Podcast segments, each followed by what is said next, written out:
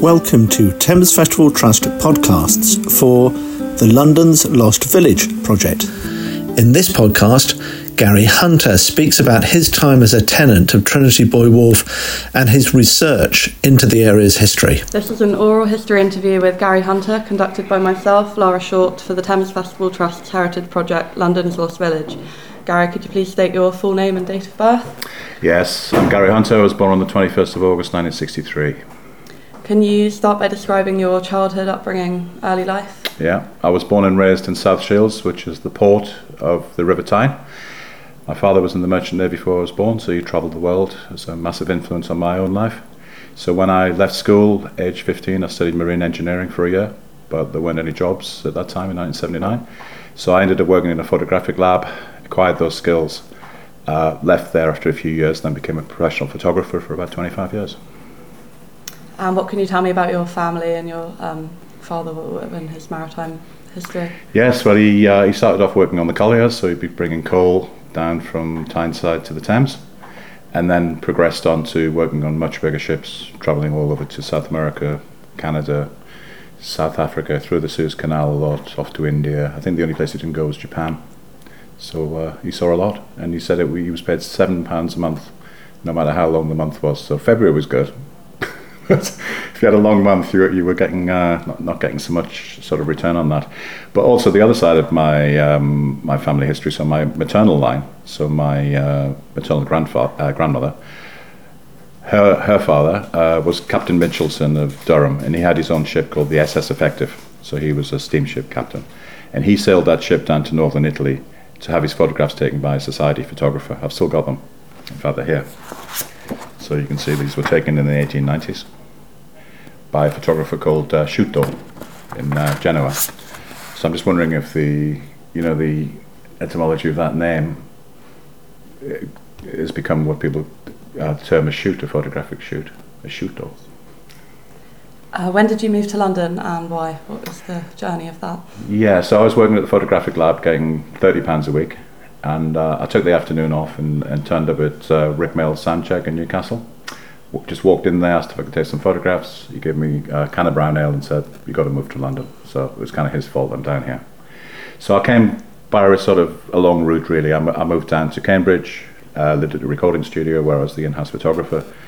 Then I went to art college in Swansea. I lived a little bit in North Yorkshire, and I, I came down to London. Eventually, got here two weeks after that big storm that ripped through the southeast and knocked all the trees down. So I lived in a squat in Clapham for quite a few months, and then got some work with advertising photographers for the experience as an assistant, and then slowly build up my own work. And what was your um, move to um, your studio space in, in, Trinity Buoy Wharf? And um, do you think that growing up near water and docks had a um, a big impact or a relationship with um, your your um, relationship with this area? Yeah, absolutely. So when I was working as a professional photographer, it was uh, I started off in central London, having my own studios in the early '90s because nobody wanted commercial property then. There'd been a big crash, and the studios were you know quite big and very cheap. And over the next 20 years, they got to be smaller and more expensive to the point that I couldn't afford to be in the West End anymore. So that was part of the reason I moved here. Uh, I'd done a few um, bits of work to do with open house. So we took we took over MB Studios at Trinity Buoy Wharf and did site specific responses, and then Boiler House 1954 came up for rent. Uh, so with John Burton, we came up with this idea that I would take that on, but also run a curatorial program with Trinity Buoy Wharf Trust. So I was bringing artists from places like Morocco, Iraq, New Zealand, Venezuela, all coming in and doing work which responded to the idea. So they weren't necessarily all artists. Some even worked with um, a bacteriologist, so we actually put uh, glass plates in the Thames mode and created these abstract patterns. So it was, it was kind of an experimental kind of process really with, with each artist. So I did that um, for quite a few years. But then with all the development going on, the dust and the noise, uh, in 2018 I decided uh, I needed a change really. So I, I moved over to the other side of the A13 to the Aberfeldy estate and I work with Poplar HARCA Housing Association. I set up a community pub named after Tommy Flowers, who was a locally born engineer. So because of my background in engineering, I'm still very, very interested in that. I like, I like where art and engineering meet, art and science meet, in fact. And how would you describe um, Trinity Buoy Wharf and its um, community when you first discovered the area? And could you just clarify the years that you were um, when you uh, began your studio space here? Yeah, I would, I would say, like many people, I found this place completely by accident. I just came down Orchard Place in about 1995, found the diner, and was intrigued by the place and what was going on. So I started visiting quite a lot, and you know, seeing the exhibitions and things that were happening. You know, uh, Andrew's kinetic work I was particularly interested in, and then got to know John, and I think we did our first show here in 2009, and then I took over Boiler House 1954 just towards the end of 2011, and I left in spring 2018. So seven and a half years I was here, really. Yeah. And uh, it was great to have the support of the trust. So we quite often do a, a partnership with a university, um, one even in Denmark. So what we did was we took the inspiration of Michael Faraday, and we created a, a two meter high Faraday cage, made, made in a sort of egg shape. So it was referencing different parts of his work. And then we installed a Tesla coil inside of that. So that was made from a, an old particle accelerator, a drain pipe, and a tyre. So Denmark are way ahead of us on upcycling. So it's Roskilde University, which is near Copenhagen, and the best equipped fab lab I've ever seen in my life. So they have um, big sort of 3D printers actually making houses from quick quick drying uh, cement or concrete. So that was good. So that was a very good collaborative uh, exercise. And I was just having huge problems getting funding from the Heritage Fund. You know, me and John were like tearing our hair out, thinking, why are they not supporting anything we've done? So I, I got I got involved, uh, invited to one of their open days, and I made the point that I could not get funding to do this Faraday project. I had to go to Denmark to get it made. And after that, I think they sort of said, oh, well, we better give them some money. How do you think the area has changed or evolved? Um since the year since you first came to the area? Well, massively, yeah. I mean, uh, so we've been doing glass blowing workshops here. I don't know if you know about that. I'll talk a bit more about that in, in a minute. So I hadn't been here for two years. So when I drove down Orchard Place, I didn't recognise it. These kind of pseudo sort of Dutch kind of skyscrapers. It's all very odd.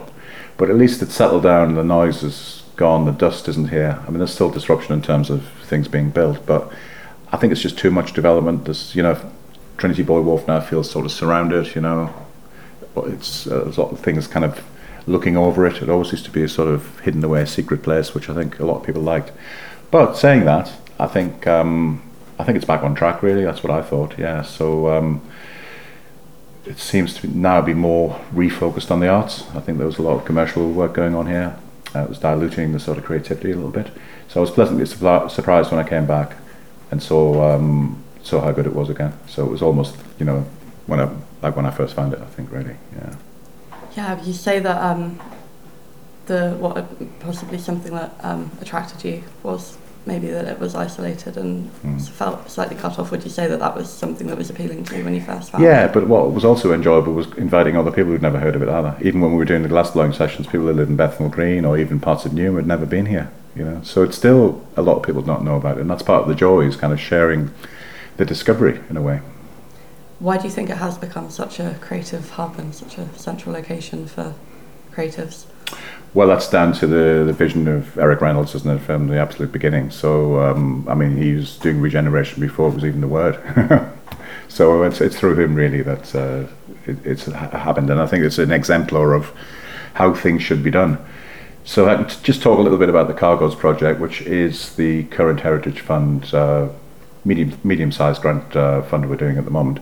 So the idea of that is to is to investigate the commonality of innovation, trade, and science between the Tyne and the Thames in the latter half of the 19th century. So obviously there was kind of lots of, you know, traffic of, of ships coming down. So the coal would come down, and then sand would go back, and then the sand facilitated the glass industry there. So I think the sand was mainly picked up in Norfolk, but it was kind of on the way back to. Uh, to Newcastle. So we've been working in um, in a building there that was first first created in uh, the 1860s and it was kind of added on. So that was commissioned by William Armstrong, who was a very big industrialist, but also a, a philanthropist as well. So he would uh, look after his workers very well. So in the east side of Newcastle, um, Jesmond Dene, there's he built an old, well, it wasn't an old banqueting hall, it was a brand new one. So he built a banqueting hall there.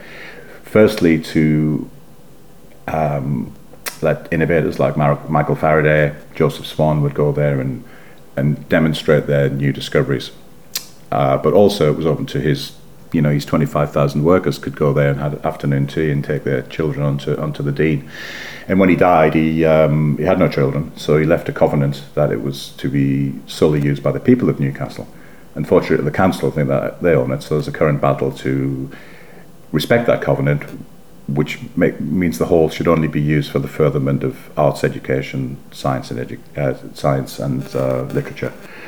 So um, it's been occupied by two sculptors for the last 35 years. So you know um, they're not moving until something's done. So uh, we're just in negotiation now with the council to try and get it properly recognised as a historic centre, but also as a as a creative hub as well. So you know Trinity Buoy Wharf is the perfect example to cite when we're looking at this building. So you know the influence is huge. So um, we're looking at that really, and and the other main site for the Cargos project is Trinity Buoy Wharf. So being on not just the Thames but also the River Lee, the colliers would go up further to Cody Dock, uh, drop off the coal, and then that was distributed around all of the big um, coal-powered uh, gas stations. You know, the the big old kind of um, holders that you see up and down.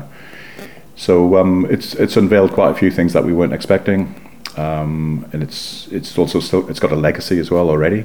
So one of the things that we did was we commissioned the creation of a mobile glass studio, which is basically a furnace made out of an old kiln. So you know it was just made out of old pieces. So that that goes with our sort of ethos of using up materials that would would go to waste anyway. Uh, so that's been uh, going up to Drapers Academy, which is in Harold Hill in Havering uh, one of the parts of London that I really think doesn't get much cultural engagement.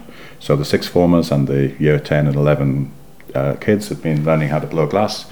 So what we've been doing is getting them to work on, you know, a collaborative chandelier, which was then shown in a shopping mall in Romford. So it was this kind of shape that they were learning how to blow. And then inside each one, they had a message, their kind of hopes for the future, their wishes, because it was just coming out of COVID. And we, we thought people needed, needed a bit of kind of good news about their lives. So, um, so it's been hugely successful. Very supportive um, technology department there. The head's great, and he's talking about the other 800 kids now want want to be able to learn how to blow glass. So it's fantastic. And um, Gary Banks, who is head of technology there, he said it, it's, it's the best thing is that you know the kids go home at night, they pick up a glass, and now they know how it's made. Whereas you just used to take that for granted before. You know, you just didn't didn't know how it was made and I think it's it's it's the same with the photography we've been doing. So we've been looking into 19th century photographic processes. This is called wet collodion. So you you'll recognise the the sort of style from the documentation of the Native Americans by Curtis. So that woman is not a Native American, but she looks like she could be one. So depending on the format of the camera, they're either 10 by 8 size or 5 by 4. So I'm actually using my old cameras that I used to use when I was an advertising photographer. So I've got them out of the cases and I'm using them again. So if it wasn't on tin, it would be a positive, but on glass, unless you put it on the dark background, it doesn't show up, you see.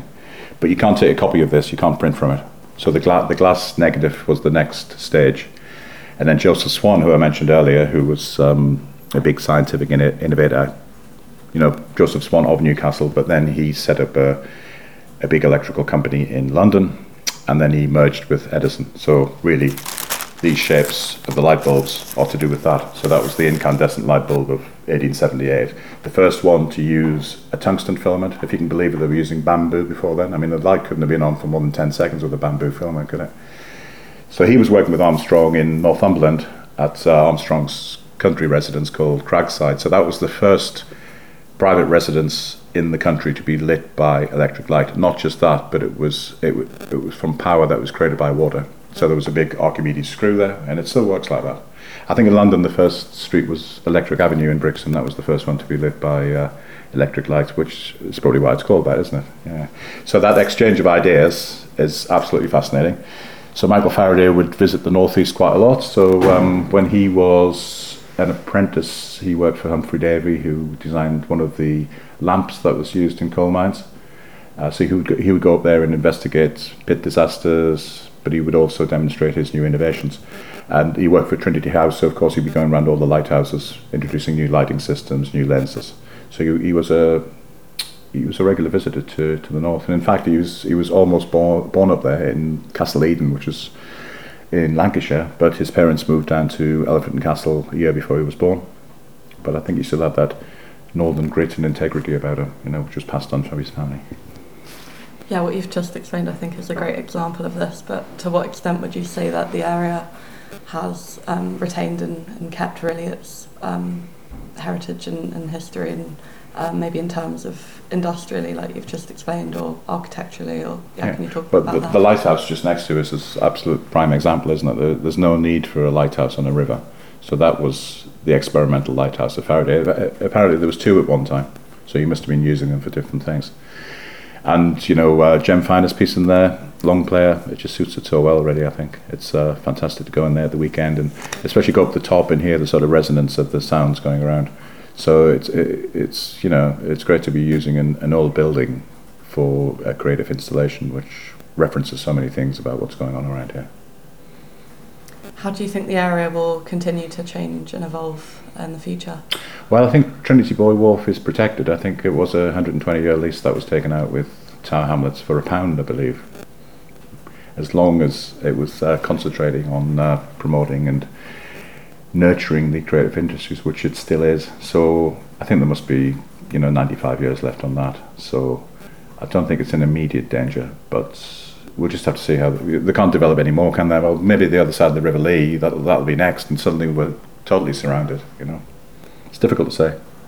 How can you describe the current relationships between the communities here at um, Trinity Wharf? You mean City Island?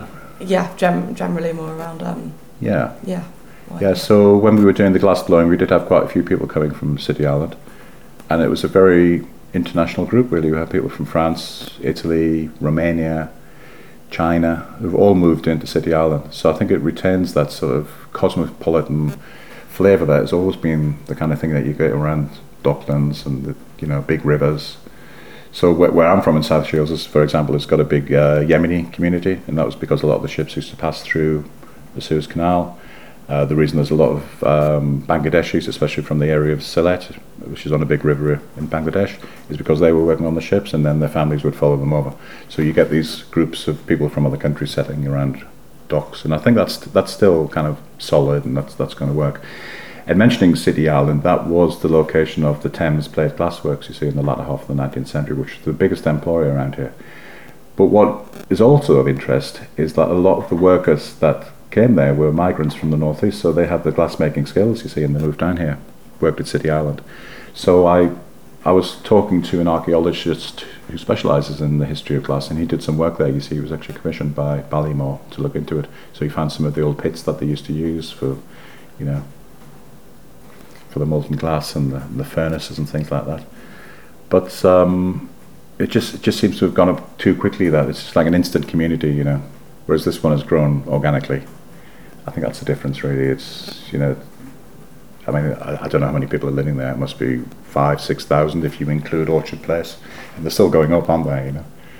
So we'll see. It's going to have a massive impact on the area. Like, where do people park? You know, I can see where the barriers have gone up here to keep everyone out because there's very little um, thought gone into that. I think really, but you know, it's it's, it's a good walk now through to, you know. Um, Canning Town Station across the bridge, and I think there's plans to make other bridges and connect this place up because it's really sad that you can't walk along the Thames path and you've got to keep coming in. And you know, on the south, it's actually really easy to do it, but this side of the river, it's in, it's interrupted by private developments, and I don't think that's right. Really, I think the riverside should be public access the whole way along the river, without a doubt.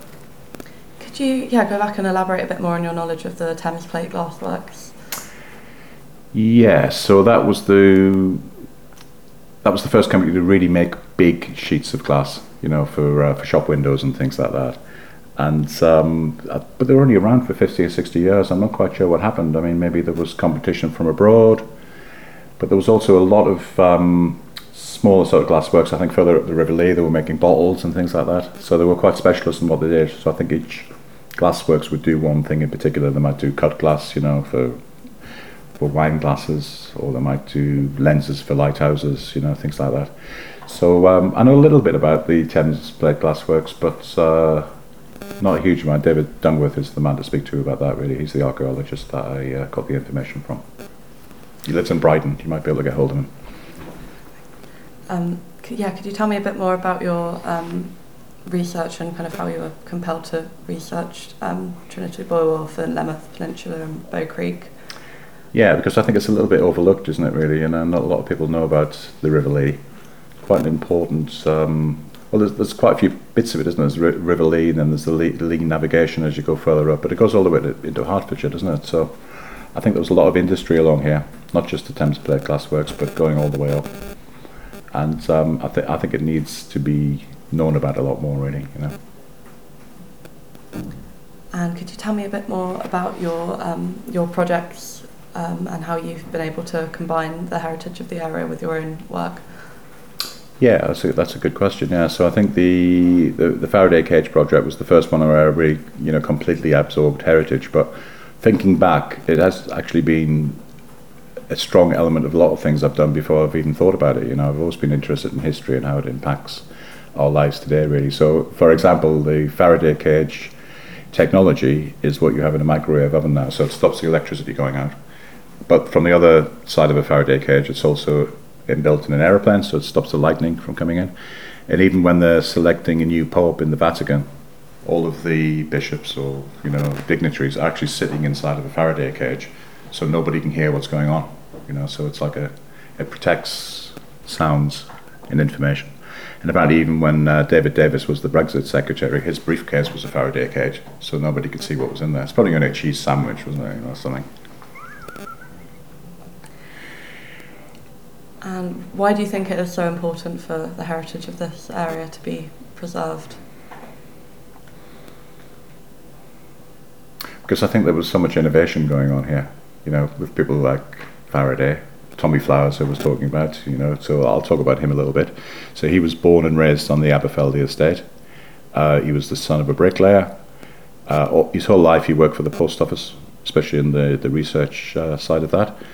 And when he was first doing work at Bletchley Park, I think it was Alan Turing that um, took a shine to him and got him in. But because most of the people there were Oxbridge and he had a Cockney accent, he wasn't taken seriously, you see. So I see him as a bit of a champion for uh, people from, you know, working class backgrounds like myself to look at somebody like that and think, oh, well, anything's possible if you put your mind to it, really, you know. So he designed Colossus, which was the first semi-programmable computer for Bletchley Park, so it would speed up the code breaking, so it would be done in real time, because sometimes it was 10 or 12 hours behind. So they've actually rebuilt that. It is enormous. It uses about one and a half thousand um, photo valves, you know, so it was reading it through um, through uh, punch paper and then translating it into uh, into a printout in English. So I think he's he's an important uh, person to uh, to celebrate. So we we commissioned two things for the pub. Um, in, in the spirit of traditional pubs, we uh, we had a an etched and sandblasted window made, but it was showing the mechanics of Colossus. So it looks like a normal pub window when you look at it, but when you look really closely, you can actually see it's not. And then we also commissioned a mural of Tommy on the side on the gable end, uh, and the artist who did that was Jimmy C, who did the Bowie portrait in Brixton. That became a big site of homage. So he he's also another innovator as a street artist. So what he what he uses, uh, he's really a spray paint pointillist. So he does lots of like little dots. So when you close up, it's abstract. You stand back and then you see the whole picture. It's all made up of dots. So we, we you, so through my community interest company, which is called Fitzrovia Noir, named for Fitzrovia because that's where I spent a lot of time when I was a photographer and also where I live. We encourage innovation in arts, but also across all kinds of creative uh, practice. You know, whether you're a scientist or a mathematician, we like to work with anybody who's trying out new things. And then through setting up the pub, that has been cited as a let's get this right, the Plunkett Foundation, who specialise in rescuing pubs, uh, des- describe the Tommy Flowers as a new model of community engagement uh, using creativity. So I actually got invited to the House of Lords to, to actually, you know, say thanks for setting it up. So what we're doing now is we're, we're trying to sort of not repeat that model, but use that sort of format to do things in different parts of the country. So we're talking to people in the northeast about that, about um, reanimating empty shops in industrial areas where there used to be coal mines or shipyards or things like that, and now there's nothing. You know, so I think that the problem is in these industrial areas, quite often everybody worked at that one place or for that one company, and when that closes down, it's a big problem. So I mean, most of the East India docks have now been reclaimed. I mean, it's where Tower Hamlets Council is. But where the where we where we set up the Tommy Flowers pub, you used to be able to look down and see the wall of the docks with the containers above it. You see, so people were bringing in old fo- family photographs, and we were learning a lot about a lot about the history, which actually goes back to, believe it or not, the mid 14th century. So, the first. Um, well, I mean, people still use this terminology. They still say the governor of the manor. It's a kind of East London thing, isn't it? Governor and the manor. But he was actually the governor of the manor. He was the Bishop of Winchester, William Wykeham, who's um, remembered for the quote, "Manners maketh man." So he was the king's architect, you see, and he was given this land, which was basically marshland, and it stayed like that for a long time. And I think the Black Prince used to come here and select wood for his ships. So things were going on in the 14th century around here. But it wasn't until there was a Scottish engineer who'd worked for the East India Company called Hugh Mackintosh. He drained the land around here, you see, and then he started developing it. And that's why a lot of the streets on the other side of the A13 are named after parts of Scotland because of him. And then he sold the land to John Abbott, who was a chemist, and that's why you have Abbott Road. So I'm, inter- I'm uh, very interested in how street names are embedded in history and then forgotten about. You know, some not a lot of people would know why it was called Abbott Road. Or Orchard Place apparently you had a lot of apple trees down here at one time. You know, in about ten pubs. I mean, it must have been a raucous kind of place. You know. Yeah, I think street names are a very kind of prominent thing, especially around the around the Docklands, with um, you know being named after um, parts of its history. Yeah. Um, how do you feel about the regeneration of the Docklands more widely, um, not just the, Mm. this island in particular? I mean, I think some of it's been done with sensitivity. Other areas have just been completely knocked down.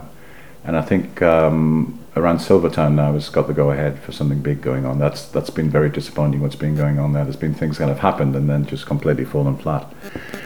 But I think it's just at the mercy of these big developers, really, who are quite often in in league with not just local government, but um, you know central government. There's a lot of backhanders going on. It depends who's in control.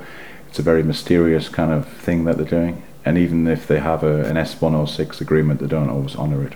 So I don't know if you know, but S106 is the agreement between the developer and the local community that they will provide a community centre or a sculpture or something like that. But they don't always do it. And they have this system of um, segregating the social housing from the expensive housing. So they have these things called poor doors, where you, if you're living in the social housing, you go around to the back where there's no light, and then you can't use a swimming pool and stuff like that. So I, I'm really against that sort of development. I think if you're going to develop an area, all of the amenities should be available for everybody without doubt. Do you feel that there are enough amenities um, around this island and in the area? Not for the amount of people, no. I mean, is there a community centre or is Trinity Buoy Warfield? I don't. I don't think um, Ballymore are doing much, are they, in terms of outreach? Do they have to? I don't know what their S one one hundred six agreement is. I mean, they they are hosting the English National Ballet, I think there, um, and there's something to do with the film school, but I'm not quite sure of whether that's just offices or it's you know whether they're actually producing stuff. I'm I'm not too sure really. Yeah. And when you walk around the area, obviously with um, kind of having done research about, about the history of the area, do you get a sense of how you imagine it to have to have looked and to have been? Um, Yeah, well, that, you've reminded me of something now, which is good. So I, I did go to a talk at the Albide Gallery, you know, which is, and the artist called Richard Wentworth. I don't know if you know him. He was in conversation, and I got talking to him afterwards um, about these ghost signs that have gone up. You know, the signs that are down Orchard Place saying, you know, may the whale alls and things like that. They're all false. You know, the developers put those up, sometimes in the wrong place. And what I thought was really funny was when I was still here in 2018, and there was, there just starting to put the hoardings up and develop everything. They had these kind of um, industrial words like really big on there, and one of them was forged. And I was thinking, well, yes, but forged in another kind of way, you know. So I've got a photograph of that somewhere. I'll have to dig it out. And do you still feel like this is London's lost village? Yeah, yeah, I do. Yeah, I still think it's got a lot of integrity. There's a lot of things going on here that uh, wouldn't happen anywhere else. I think if it wasn't for Trinity Buoy Wharf, I wouldn't have done so many things. You know, I would have maybe still been a struggling photographer. You know, never really. So for me, it was absolutely crucial being here because it opened up my um, my possibilities so much as what I could do, things I hadn't really thought about. So it was very inspirational to be here and, and learn about the history, see what everybody else was going on uh, to do, and to be inspired by that, and also to get to know a lot of people here as well. So um, some people were very encouraging about me being here. Yeah. Do you think this is kind of as much as the area can be developed, you know, it's reached its kind of point in a way? Well, I don't think Trinity Buoy Wharf can expand sort of outwards, but it maybe could go up a little bit. Maybe we can block out those big towers by building something big here, you know. And I think there are ideas maybe to develop the English National Opera building into something else, expand the school. I don't quite know what's going on, but it's always moving on. I don't think this place stays still, does it? It's always evolving, and I think that's that's really interesting. And how would you compare kind of um, Trinity Buoy Wharf and the rest of um, the island to other parts along the river, other other um, regenerated parts of the Docklands? Yeah, I think they lack soul, don't they? Really, yeah. If, especially if you go further down on this side. I'm not so familiar with the other side, I have to say, with the with uh, Bermondsey and places like that. But if you go further along down towards Rainham, I mean, it's just development after development, and they seem quite isolated. You know, they're sort of built, and okay, there might be a DLR nearby, but there's no sort of sense of community. People are kind of in these big blocks, but I think they just keep themselves to themselves and associate with other people they know. So it's not like developments that were done in the post-war years when they were kind of low impact and everyone would move there from central cities to uh, the suburbs and there'd be like an instant community. It doesn't work like that anymore. I, th- I think in a big block of flats, you can be completely anonymous. I mean, maybe people like that. I don't know. Do you feel that it's going to stay that way and that will really continue to be the Yeah. way forward for the area? I mean, if you look at Balfron Tower, are you familiar with that building, which uh, is by uh, Ernő Goldfinger? So it's just the other side. It's the Brutalist Tower, just the other side of the A12. It's the sister building to Trellick Tower. So it's got the lift shaft next to it. So his idea there, you see, uh, I have been in there. The views are fantastic because there's nothing else around it. But you, you would go in your front door, and you would either go down or up. But your neighbour would do the opposite. So your neighbour was actually on the floor below. Very interesting. And he had the idea, of the same as Le, Le Corbusier, to have these community rooms every few floors. But then I think the actual developer changed that. He he li- actually lived there for a few months, and he had like an experimental jazz room in the in Balfron Tower. You know, amazing. But I don't think it survived. What a shame. You know. So I think the intent of architects is sometimes really good, but then the developers scrimp on you know actually using too much of the area for community because they- they'd be losing out and selling another property, wouldn't they? And I think that's the way they think. It's all about profit, isn't it? You know, generally speaking. I guess with the um, obviously with the Thames Festival Trust, all of the heritage projects are to do with the river. Really, I mean, what would you would you still say there is an import, you know, an importance of the river to to the area to the areas in, in the, in the I think it could be used a lot more. I mean, if you go to Germany and look at the Rhine, it's so busy, it's like a motorway. I wouldn't want it that busy. But I suppose if you went back to Dickens' time, there was 10,000 craft a day on the Thames. Can you imagine how busy and also how dirty it would have been? Because most of those would have been steamers by that time. So I, I don't advocate it getting that busy, but um, I think, you know, extending the river traffic for getting people around town, that makes perfect sense, doesn't it, really, you know? So, I mean, look out there. Is there anything going past? No. And unfortunately, the uh, the old police launch, you know, Predator, didn't somebody fall off that a few months ago, and now it's not taking passengers? Do you know about this? Yeah, so I used to love that. It was two pounds to go across there. Do you ever use it? Uh, little police boat, little police launch down there, and then um, the the person actually survived. They just fell in the river, and then they were told that they can't do that anymore. So it's still in operation, but only for the Thames Clippers staff to get from the south of the river to here. So I think things like that, you know, more sort of river crossings. Don't have to be bridges little police launches get people here. I mean, I still haven't been on the um, Emirates cable car. You know, it just doesn't appeal to me. It doesn't. It goes from nowhere to nowhere. You know, and they're saying it's a commuting route. It's not. It's a Boris Johnson PR stunt.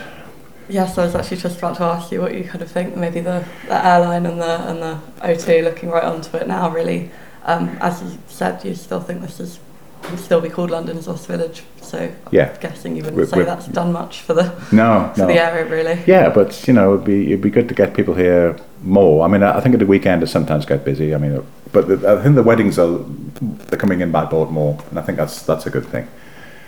So it keeps that sort of separate from the rest of the things that were going on. Would you still say that the area is um, literally still isolated, or would you describe it as more connected? I think it's more connected now with Canning Town, you know, being on the overground. That's that's really the way I would normally get here. Uh, the DLR, it's unreliable. You know, um, it's it's outdated. It needs to be refurbished quite majorly. But that's kind of the way into town, isn't it? You know, you've got a bank and then then you're there. So I think once people discover how easy it is to get around here, they will come back. But I think initially maybe people have reservations. It's just too difficult to get to and too far out. But it's not really. Would you like to see the area busier with more people or as more of a residential community? I think it's enough, I think there's enough residents. Or probably too many actually. So I think that's maybe the way. To, I'm just looking out that window and you just can't see anything else but flats, can you? And I'm looking there and I can't see anything but flats. So it's it's just encroaching everything so much. It's kind of overshadowing. So maybe it makes creative people more determined to actually make a statement because they're up against this corporate sort of invasion of the sky. You know. I mean, somebody described them as um, safety deposit boxes in the sky, you know, because quite often you buy them and don't live there. It's an investment. And I think certain parts of Asia, if you're from there, it's actually bad for the feng shui to, um, to rent out the building. So you just buy it and keep it there empty. And the amount of people in London who haven't got anywhere to live or they're living in squalor. And there's a huge imbalance there, isn't there, really, you know? Would you say that that's definitely the kind of general consensus among the creatives in the studio spaces here?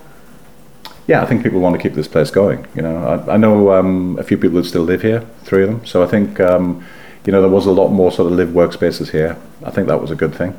It's also good for the security overnight if there's people living here. I think.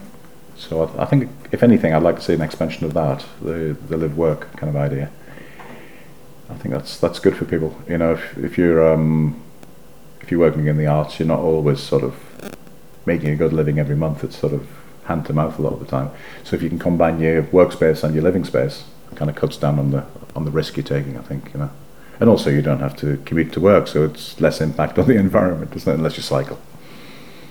Yeah, definitely. Um, would you like to share any more about your research or projects or anything else? Yeah, so um, I did actually do some glass blowing. I'm just going to try and find it.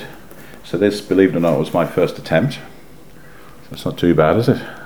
They can go wobbly at the end.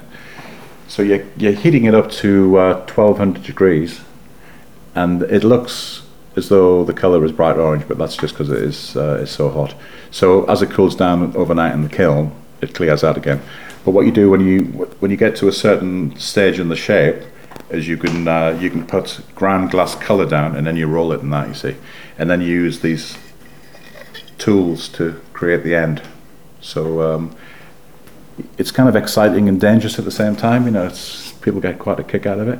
And what I really like is is providing it for free. So it's um, provided through public funding, and then everybody gets to have a go. Because I think if you go on a glass making course, it's well, 150, 200 pounds a, a day. You know, it's expensive. Not a lot of people can afford that. So I like the democratic offer that anybody can turn up and try it.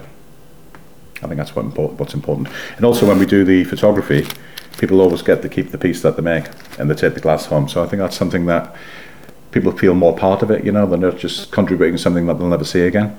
And then they take it back and share it with the family, and it sort of spreads the word about how important it is to uh, understand how things are made. Because, I mean, it, everyone's a photographer now. I mean, an iPhone just does all the thinking for you. There's there's so many filters on there you can just do instantly. I mean, sometimes it would take me two or three days to do one photograph. You know, if it was really precise for an advertising campaign. But even then, you know, when you're using film, you were never quite sure what you were going to get. So I think you sort of tried harder. You know, whereas when you get a digital picture, you look at you oh, I'll get rid of that one. I'll do another one. There's also the danger that you're kind of losing memories within that because you're getting rid of something so quickly to accommodate on your um, on your SD card. Whereas when you were shooting film, you had everything, and you might go back a few later, a few years later, and see a frame and think, well, that was meaningless at the time, but now it means a lot. So I think that's the danger of a lot of things being lost, like carelessly, you know. Is that something you feel strongly about the preservation of the industries? Yeah, yeah. So I mean, photography is so ethereal now. Who prints out the pictures? Very few people. And you, you know, um, print is dying, newspapers are going I think magazines are still quite strong, but people's personal images. I mean, what, what's great about looking at a photograph from a certain era is you can almost tell it was taken by the, the type of paper, the edging, and you know whether it's glossy or you know like take take that one. You know that's that's clearly sort of mid 20th century, isn't it? You know, but there's something tangible about that, isn't there? And you know all the thumbprints on the back, and it's it's an object, isn't it? You know. And speaking about photos, have you seen many of the of um, Orchard Place and Bow Creek and the area historically? I have, yeah, yeah, with horse, horses and carts. And apparently the uh, speed, the average speed hasn't changed since then. It's still about 11 miles an hour. So it was 11 miles an hour when you had a horse and cart, and now it's 11 miles an hour when you're in a car or a motorbike, you know, or, or a bicycle, of course. Yeah. So uh, some things change, but what does change really?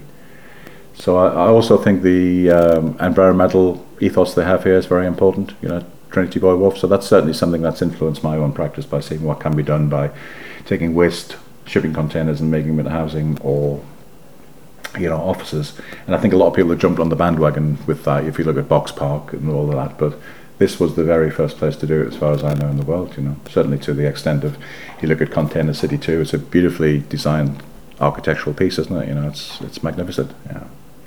Um, Gary, is there anything you can tell me about what's coming up in, in the area? Yeah, we've developed um, a very good relationship now with the GLA. So last year we were part of the Festival of Ideas in London. So we got backing from the Mayor's Make London Fund. So that really helped out. We also got uh, support from Tower Hamlets Council, the Innovation Fund. They were incredibly supportive as well. So I, I know people have trouble with some local authorities, but um, we've we've had nothing but support from uh, from Tower Hamlets really. And um, we're also now working on a new educational foundation, which I've named after Tommy Flowers. So I, th- I thought he was such a good, you know, example of how you can achieve things, no matter what kind of background you're from. So that's launching soon. We're just in the last throes of getting it fully incorporated. And uh, I made a decision to have all the trustees were all going to be female and they're all going to be under 45. Because I think the problem with a lot of charities is they're all kind of fusty old pensioners. Nothing wrong with that, but I wanted to be a bit more dynamic. So we got a professor from Queen Mary. We've got um, somebody who runs arts projects with uh, Eurasian companies, uh, countries, sorry. And uh, we've got a girl who was working at Arup Architecture and Engineering. And then we've also got um, a child psychologist who was at UCL uh, on Great Ormond Street. So it's in very early stages. But we have got our first grant, which is from the GLA, and that is part of the Untold Stories. I don't know if you know anything about that. Do you know? It's only just been launched. I think round two is coming up in October. So that is a department of the GLA called the Commission for Diversity in the Public Realm. So they had a launch for this at the Museum in London uh, about two weeks ago, so we went along. And also the Heritage Fund were there. And um, the Heritage Fund were represented by the person I spoke to last before we got a grant for cargoes. So I thanked her for being so supportive. And what we like about the Heritage Fund is you, you actually have a conversation with them even before the grant goes through. The you know the expression of interest gets you a one or two hour call, and the frame exactly what you're trying to do, and they're incredibly helpful.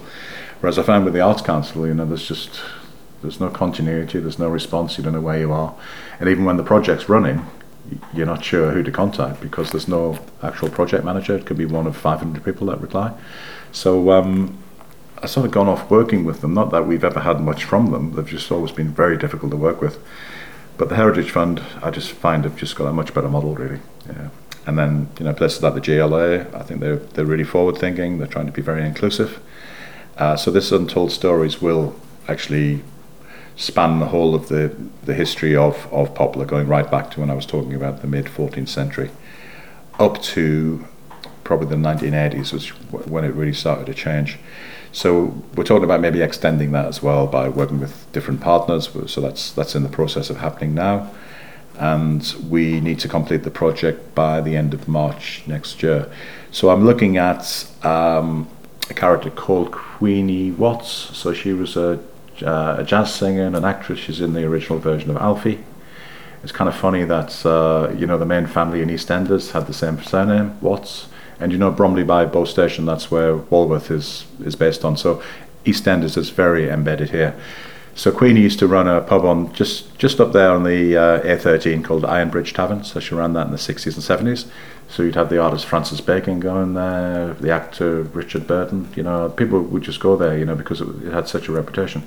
So we want to do a mural of her on a on a local wall to celebrate her because I think she's been a bit forgotten now as well. You know, so there's all these characters sort of fading off into history when their contemporaries go as well, their memory goes. So I think that's the danger really. If you don't catch it at the time, it's gone forever, really. And that that, that does, you know, certainly apply to things like oral histories. If you leave it a bit too late, you find that person's not around anymore. It can be very quick on it, and then you've lost that information unless they kept a big diary or something, which most people don't. So I think it's good to be really quickly responsive to these uh, kind of opportunities. Yeah, am I right in thinking that the, the Museum of London um, Untold Stories, that's a lot of oral histories they're, they're going to be doing as well? Yeah, so it's um, it's right across the, the whole of the boroughs, including Havering and Bromley, which I think are the kind of places that need more to be more included. So I looked at a map of the places that had been awarded, and there was like three in Kensington, and nothing really on the edge. You know, so I thought that was maybe people just aren't aware is aware of the opportunities, perhaps. So that that would be something to really really encourage. But I mean, when you look at Newham, that wasn't part of London until 1965. So I think it changed a lot then, didn't it? You know, it was Essex. So literally, this was the border. Other side of the River Lee was Essex. So maybe that's still part of the mentality to a degree. I don't know. You know, it just it does feel very different crossing there than maybe going to Whitechapel, Silphy through London, doesn't it? And you mentioned through through characters, but how would you like um, Poplar's history to be told? How do you see that, that being told and shared with the public? Yeah, uh, what we're going to do is um, we're going to do a CGI map. So that will show different layers of the history of it, which so it will be interactive to a degree. So certainly in the Second World War, a lot of the streets were lost, so they're kind of forgotten, you know. So we want to bring those back. And also there's this kind of contention over what the new streets are going to be named on these developments, how that will link into the history. So uh, we're talking to Pop, uh, uh, Poplar HARCA about that, how to kind of engage with that, but then some people won't agree with it, you know, so there's a few stumbling blocks and somebody wants it named that, somebody wants it named that, so the different groups will oppose ideas. So I don't know how easily that's going to be resolved. And how do you um, think that different groups, maybe with with your your work with with students and sixth formers and that, how yeah, could you tell me a bit more about um, you know targeting um, the heritage with with different groups. Really. Yeah, yeah. I mean, certain groups are easier to um, to get on board. So, for example, when we were running the pub, of course, you know, none of the uh, Muslims would come in the pub when we were serving alcohol. That's perfectly understandable. But when we were, you know, closed as a pub on say a Saturday morning, we'd have the Bangladeshi football team coming in, and we organised some stop motion animation workshops with one of Tim Burton's uh, lead creators. So he would come in and show them how to make that. So we're engaging that way as well, you see. But certain groups like the Vietnamese elders, we just can't see a way in there, you know, because we're not part of that group. Um, certainly with the Somalians, we've had a lot of uh, lot of interaction with them. They seem a lot more easy to easy, and, you know, open to ideas. So they would come along to the workshops that we were doing. But there are certain groups that are kind of keep themselves to themselves. So that's that's harder to sort of penetrate, really yeah. much as we'd like to, you know, we don't want to feel like we're sort of parachuting into a community and then going again, which is why we like to work in places for a few years, really, rather than just a few weeks or months. So um, where we set up the pub, you see, so I've now handed that over to local residents, so it's kind of created employment for a few people, which is great. We've got the next door unit on Aberfeldy Street, which is the old post office, so we're using that as a creative making space. So all kinds of things are going on there and you know it was supposed to be knocked down two years ago. The whole row was supposed to go, but what with you know COVID and Brexit, and we've now got it until the new year. So we are looking around at other possibilities, whether it's going to be in East London or another area. We're just going to have to see, really. You know what what is the best for us. Uh, but I'm still very interested in doing work here. You know now that we've um, come back really after a bit of a hiatus and uh, and really enjoyed it and had a great reception. I have to say, you know, it was very well received what we were doing. So that just inspires you to do more, doesn't it? When you get that sort of feedback. And for you personally, actually, I mean, obviously you've done quite extensive maybe family history research, but um, how easy has it been for you to research the area in terms of sources and what you've been able to find or talking to other yeah, people? I mean, we, we have been to Tower Hamlets archives, but we, we did find actually the pub was a great resource. So we had um, a guy upstairs, uh, Bob Murphy, he was 80. He used to work at the gasworks on Leven Road. So he was doing quite a lot of work with um, somebody who was doing a PhD, I think it was at Goldsmiths as well, on social anthropo- anthropology. So uh, that ended up sort of being almost facilitated by the pub because they met there. And um, Robert Deacon, who was the um, who was doing his PhD.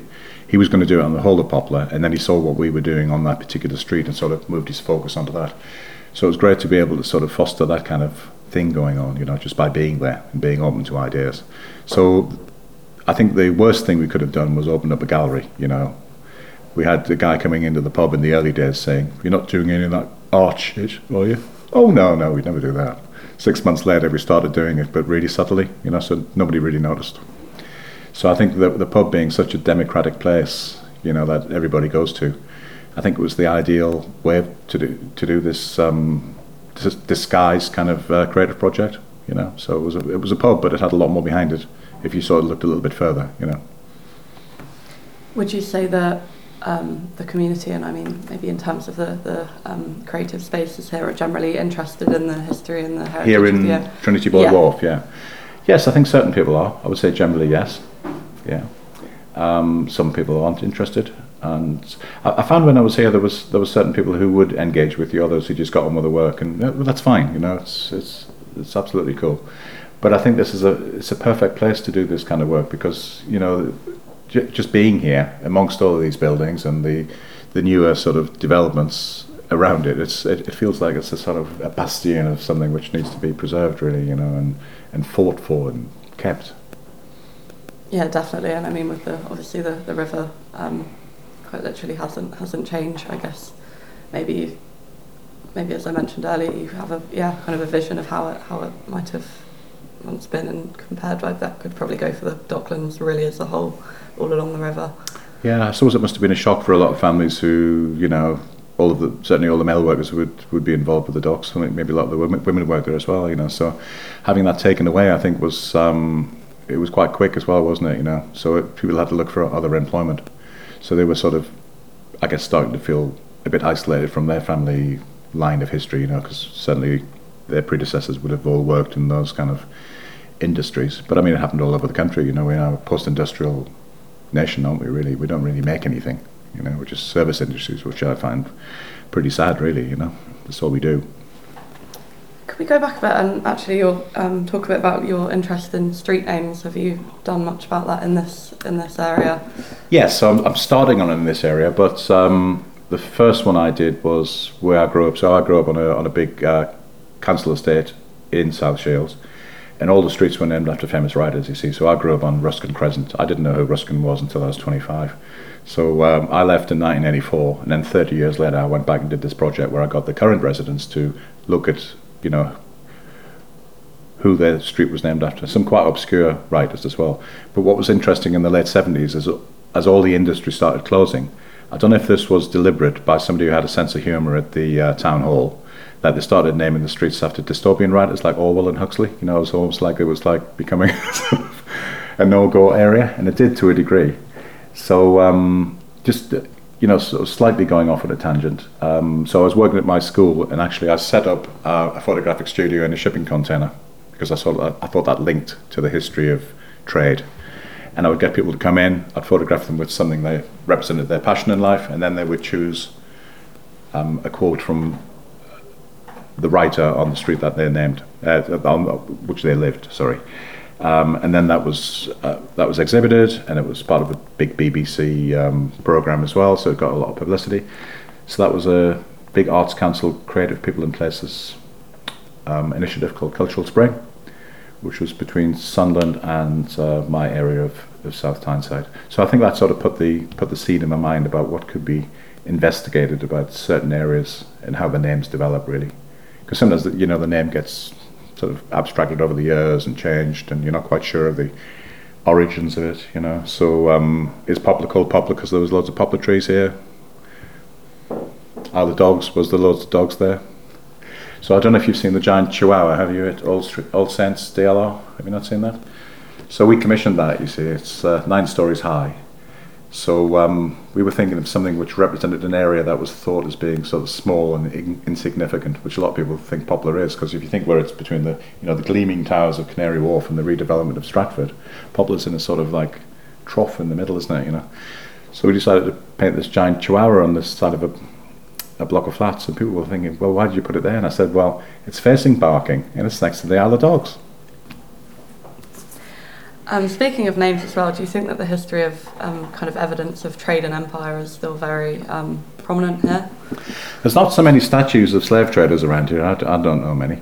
I mean, there's a street named after Samuel Plimsoll. You know about the Plimsoll line on um, on a ship, but it seems to be quite scattered around Poplar. I think there's there's a lot of um, streets named after parts of China, uh, Canton, places like that. But there doesn't seem any sort of real structure to it. And I think there's a few named after famous um, suffragettes. But it seems sort of scattered across the area. There's no real sort of thinking gone into it as far as I can see. I mean, you've got, I suppose, the um, places named after spices. You know, you've got, the, got all those streets on you. But that seems a little bit, a little bit corporate. Uh, do you think that the the docks, um, more generally, and the kind of heritage of the docks is preserved or interested in enough? Yeah, but a lot of things have been lost. So I don't know if you know much about the Normandy landings when they made these Mulberry harbours. So the the water in, leading into Normandy is very shallow, so you couldn't get big ships close to the sea, which is why they were all coming in on landing craft. So once they'd uh, secured the the beachheads, what they did was they got these um, floating harbours actually made out of concrete. Believe it or not, concrete floats if it's got enough air in, underneath it. And they built those in um, what what is now the nature park there you see East India. And then they dragged them over to uh, Normandy, assembled them, and then the troops, the second wave of troops, could get off a big ship and just walk rather than having to go in the water or get onto a landing craft. So that kind of thing happened here. Who knows about that? I think there's a lot of hidden histories, and that's what we're trying to unveil through the untold stories. So um, I'm kind of interested into what people come up with, really. You know, so I think there's a lot of things I don't know about this area. I know a little bit about it, but there's there's a lot of things that are kind of just personal histories that are as important as the sort of general history, aren't they? You know. Yeah, what are the kind of questions that you're kind of seeking to answer? Well, yeah, it's like um, that's that's a big question. I don't know. It's the, it's the, I think I'll leave that one open and see what happens. Rather than prescribing, I think I'll go for sort of reaction. Yeah, I think I think we found that you know that um, instead of sort of imposing a program on people, it's like we ask them what they want, then we respond to that. We can't always do it, but we'll try to. And I think then people, the, the stakeholders and that sort of idea are on there rather than just being you know, viewers of somebody else's work, and that's why we like people to participate in what we do, to make things, to get off the mobile phones and use their hands and learn a new skill, perhaps, you know, or at least get some confidence in actually working creatively. You don't know where, that's going to lead, do you? You know. Yeah, what is the kind of importance and the real kind of benefits to you of, of, of, of going out and seeking people's personal histories as kind of an approach to researching an area? Yeah, well, I think they overlap quite a lot as well. So people will have a sort of commonality of memory, won't they, and certain things that have been big news. But even those might have been lost in the mist of time. You just don't know, do you? But then, I think it's yes. That's, so that's another thing I should mention. Actually, we've been working with the London College of Fashion, so we've been getting people to create their migra- migration histories using textiles. Yeah, so it's either people who've moved to this country as adults, or they've been born here to immigrants, and that's been really successful. All women as well. Yeah. So we're hoping to work with them more. So you know, the London College of Fashion is moving to East London. So the V&A is setting up a big um, a big site there as well. So you know, rather than just sort of uh, taking advantage of the low land values compared to Kensington or wherever they're based, Oxford Circus, is to actually give something back and get people involved. So we are talking about you know a chandelier going into the V&A that's been created by people around here. So that's just an idea. I mean, I, I'm not sure when the V&A East is opening. It's probably 18 months away or something, isn't it? Yeah. But it's good to get these things in there before um, somebody else steals the idea, which does happen. Um, is there anything, yeah, anything else that you would like to add or you feel like we haven't covered? Yeah, let me just have a look. So, um, yeah, I should mention the Isle of Dogs History Group because I went down there and met them. They were very receptive to, to hearing about what was going on here. So, not many of them had actually been here. Uh, it's a group of about, well, 30 people meeting in a quite a large community centre down by Mudchute in uh, the Isle of Dogs. And um, one of them, uh, John, came over here, took part in the glass blowing. Turns out he worked here in the 1970s and 80s, I think, mainly at the Gatehouse. So he told me a lot about Trinity Walworth that I didn't know about, you know. And in fact, when we were working in Studio 2, which is the electrician shop where the campaign for drawing used to be, he said that used to be the foreman's office. And I was standing in there just watching everybody make sure they were working without realizing that used to be the foreman's office. So that was pretty interesting. I think one of the things I find really interesting is, you know, this place is, is made from containers. But that's really what took the romance away from shipping, really, because you're, you're in port now for a matter of a day. Everything is offloaded. You get the new containers on before containers, the holds had to be completely cleaned out uh, before the, the new cargo went in there. And you were there for, for weeks, so you would get to know the port. You might even meet somebody and get married, you know, who knows. So I think it's, it's changed the whole idea of, um, of going to sea. I don't think it would appeal to me now, whereas I think if it had been in the old days, it would have been a, great excuse to escape, wouldn't it, really, you know. But now it's just it's too quick, like a lot of life. It's just moved into being too fast, I think, really. So uh, it's about the only good thing about getting older is you feel more relaxed about things. Um, speaking of the of the containers as well, would you say that that's quite prominent and that um, that's kind of all over London a lot now? I mean, in places well, like the world, Shoreditch that yeah. are kind of not necessarily on water. Um, That's true. yeah, yeah. You know so that this yeah. really is, and you said it was. Yeah, so this has more relevance, doesn't it? Of course. Yeah, I hadn't thought about that. But you know, after the big earthquake in Christchurch in New Zealand, a lot of the emergency housing was made from shipping containers. So I think people are repurposing all over the world, and I think it's it's just the perfect solution for quick building, isn't it? Really, you just have to sort of you know change the inside a bit to make it a bit more comfortable. But I think it's, you know, rather than just rust, rusting away on a wharf, why not make them into something interesting? So it's absolutely fantastic. And I think one of, one of the guys involved in making them is from New Zealand. He comes over here. He certainly came over to do uh, Container City too, but I, he'll have to ask Eric about that. For more information on our projects and events, head to thamesfestivaltrust.org, supported by National Lottery Heritage Fund and Royal Docks.